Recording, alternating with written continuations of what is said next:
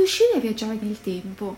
Cosa fare a Parigi di notte durante gli anni della rivoluzione?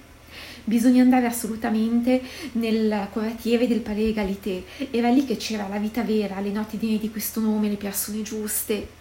Parola di un giornalista dell'epoca, un certo Retif de la Bretonne uno che gli piaceva vivere, tanto che sulle notti di Parigi ci scrisse ben otto volumi, oltre a svariati romanzi erotici. Tra l'altro lui e Sade si odiavano. E sapete il termine vetifismo, cioè il feticismo del piede, arriva proprio dal suo nome. Ma il palais égalité è la vita intorno.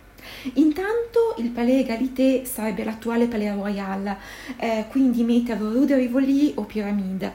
Sarebbe in pratica dalle parti del Louvre e tutte le viettine intorno. Qui c'erano qualcosa come 145 boutique, teatri, caffè, ristoranti. Prendete le Gran Velura. È stato mm, aperto nel 1784 ed esiste ancora oggi. Qualche anno fa aveva perso una delle tre stelle Michelin e dai parigini era stato considerato come un grande scandalo. Poi c'erano luoghi dove giocare d'azzardo, parrucchieri, eccetera. Insomma, era un miscuglio di monarchici rivoluzionari per esempio il negozio di Rose Bertin. Lei è stata la prima stilista francese, anche se ai tempi veniva definita soltanto come una modista. La figura professionale di stilista arrivò con la rivoluzione francese e comunque fu considerata il ministro della moda, perché era lei l'artefice degli abiti di Maria Antonietta, oltre che delle bambole che la regina regalava e che si chiamavano Pandora, fatte di cera, di legno o porcellana. Era tutto di Rose Bertin. E proprio lì, nel quartiere del Palais Royal, al passage Poitiers, tra eh, Rue de Montpensier e Rue de Richelieu, c'era la sua boutique che si chiamava Al Grand Mogol e tutte volevano vestirsi da lei, anche se Rose Bertin non era una rivoluzionaria. Per esempio le sue colleghe si erano inventate gli abiti dell'uguaglianza, cioè eh, dei vestiti che opponevano la semplicità alla ricchezza della moda aristocratica e eh, che usavano moltissimo il tricolore. Poi alla fine proprio questi vestiti dell'uguaglianza ebbero meglio perché attraverso questi abiti la moda divenne meno stereotipata e con l'andare del tempo diventò proprio una forma di espressione di, di ogni individuo. Ma eh, lei mai, lei non, non cedette mai a queste forme. Però chi non avrebbe voluto vestirsi come la regina? D'altra parte uguaglianza è anche questo, stessa opportunità.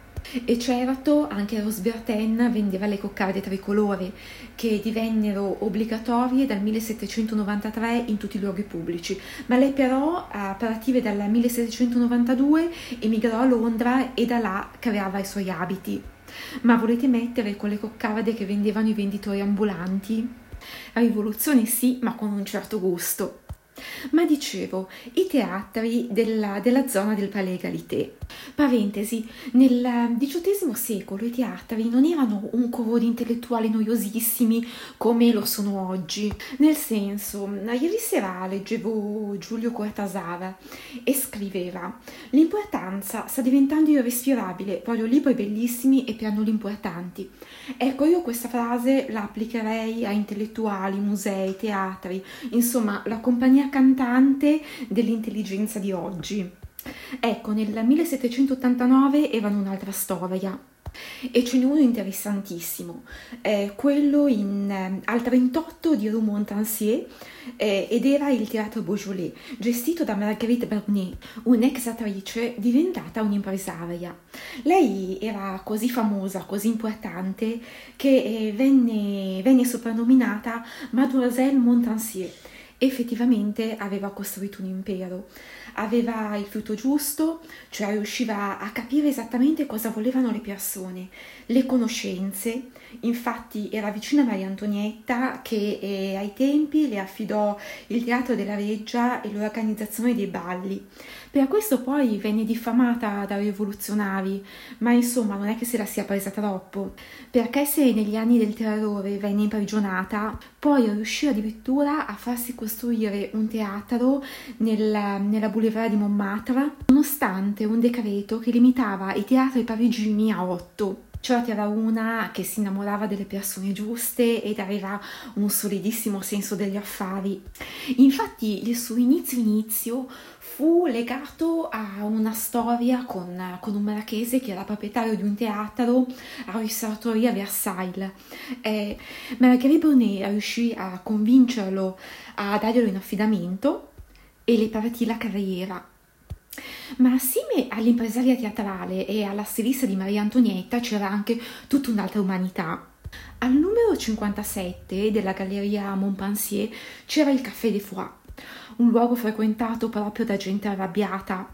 Pensate che il 12 luglio del 1789 misero fuori tavoli perché un rivoluzionario dalla testa decisamente calda, Camille Desmoulins, si mise ad arringare la folla con due pistole nelle mani. Il fatto che diede avvio alla situazione fu la sostituzione di Necker, un ministro delle finanze, e suona strano che un ministro delle finanze riesca a sollevare gli animi fino a questo punto, ma pare fosse stato considerato un oppositore del dispotismo. Totale, tutto il torpedone, dal caffè de Foix, va al negozio di Curtius qualche numero avanti, il 17 precisamente.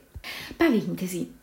Il nome vero di Curtius era Philipp Mathieu Kurz ed era un immigrato tedesco. Dopo aver lasciato la Germania andò in Svizzera e da qui a Parigi, dove aprì uno studio di ritratti di cera.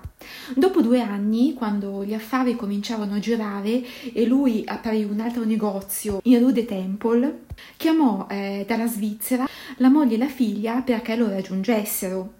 Curiosità, eh, la figlia, che si chiamava Marie, ha sposato François Tussaud, quello del Museo delle Cere, e dopo mh, mm, pochissimi anni passati a Parigi si trasferirono a Londra. Ma torniamo al, alle persone davanti al negozio di Curtius. Entrano, prendono due busti di cera, quello di Necker e quello del Duca d'Orléans, e marciano tutti insieme verso le Tuileries, dove le guardie, prima di sparare sui manifestanti, se le prendono con, ehm, con i busti di cera. Insomma, non un lieto fine, ma mm, a parlare di rivoluzionari non si può dimenticare il duca stesso d'Orléans, detto Philippe Galité. L'antefatto. Successe che il re, eh, per riuscire a risolvere i problemi finanziari della Francia, eh, decise di imporre il pagamento delle tasse anche al clero e ai nobili. Allora Luigi XVI deve indire gli stati generali e loro si autoproclamano Assemblea Nazionale Costituente e quando il 23 giugno del 1789 il re la vuole sciogliere, loro si rifiutano. Così viene ordinata una eruzione armata per disperdere tutti i rappresentanti dell'Assemblea, ma 12 soldati della Guardia Reale rifiutano di obbedire, così vengono arrestati e condotti nella prigione di, di Saint-Germain con l'accusa di insubordinazione. Conclusione, eh, vengono liberati da una folla insommossa e, e poi portati al Palais Egalité eh, dove eh, vengono celebrati come eroi dal, dallo stesso duca. D'altra parte, il duca d'Orléans votò per la condanna a morte del re e più di una volta, perché la maggioranza si, si raggiunse con, uh, dopo una serie di votazioni.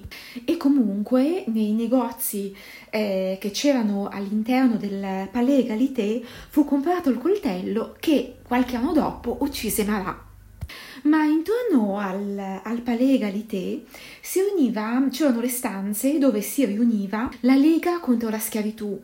Allora la Francia aveva le colonie Insomma, c'era tutta questa varia umanità che faceva di questo posto eh, il, il, più bello di tutta Parigi, perché scoppiava di vita, di divertimento, di persone che la pensavano in un modo diametralmente opposto.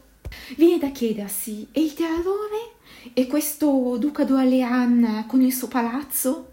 Nella prossima puntata Mirabeau, un tipo super affascinante che faceva stragi di donne, aveva tutta una storia con la moglie di un giudice della Corte dei Conti, e Glé, una prostituta monarchica, e se ci sta nei tempi della registrazione la storia del Palais Royal, che se non credete alla reincarnazione vacillerete. Grazie per avermi ascoltata e buon tutto.